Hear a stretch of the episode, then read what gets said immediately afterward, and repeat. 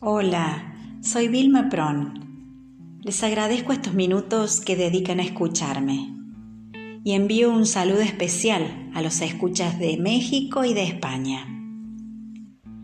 Por estos días casi mendigamos un abrazo, una caricia.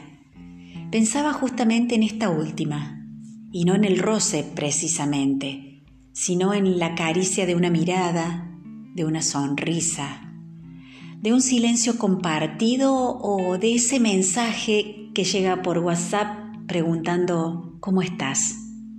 También son caricias. Hoy elegí a Javier Funchal.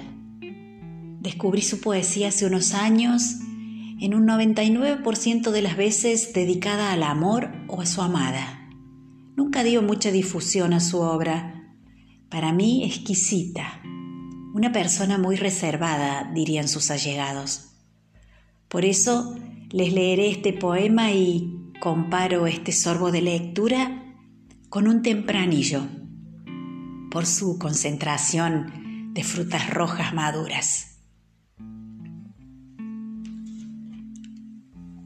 Ayer a la mañana me encontré unos besos tuyos olvidados en la almohada. No lo puedo entender Tú siempre sueles recogerlo todo, dejarlo todo ordenado. Te he visto recoger besos, caricias y abrazos y dármelos, dejarlo todo impoluto, aseado. Sí que queda un aroma a ti, siempre queda. Pero eso ya sé que lo haces a posta. Piensas que así no te olvidaré, que no buscaré el cuerpo de otra.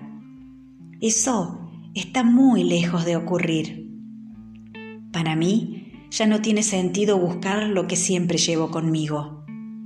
Tus ojos graves, inmensos abisales, tu piel taraseada de minúsculos ébanos sutiles, tus besos largos, cálidos, intensos como tallos de una enredadera, tu aroma de perlas de mar, de cuerpo de arena, no tiene sentido que te me recuerdes. Además, sabes que soy fiel, que soy un amante terco, que amo tu alma con tu aroma fresco de enebro, o amo tu alma cuando sabe a sal y a cielo, o cuando sabe a nadas de las que tanto me alimento, sabe a nadas a veces tu alma, eso lo sabe mi alma y me lo dice por dentro son cosas de almas. Yo no estoy capacitado para entender esos misterios. Yo solo sé que te amo, que te quiero con terquedad de viejo, con la lujuria del joven que me habita, que te amo de fuera adentro, que no me importa tu cuerpo, que no me importa el tiempo, ni el futuro, ni el presente, ni el pasado, que vivo tu aroma aunque no te lo dejes olvidado.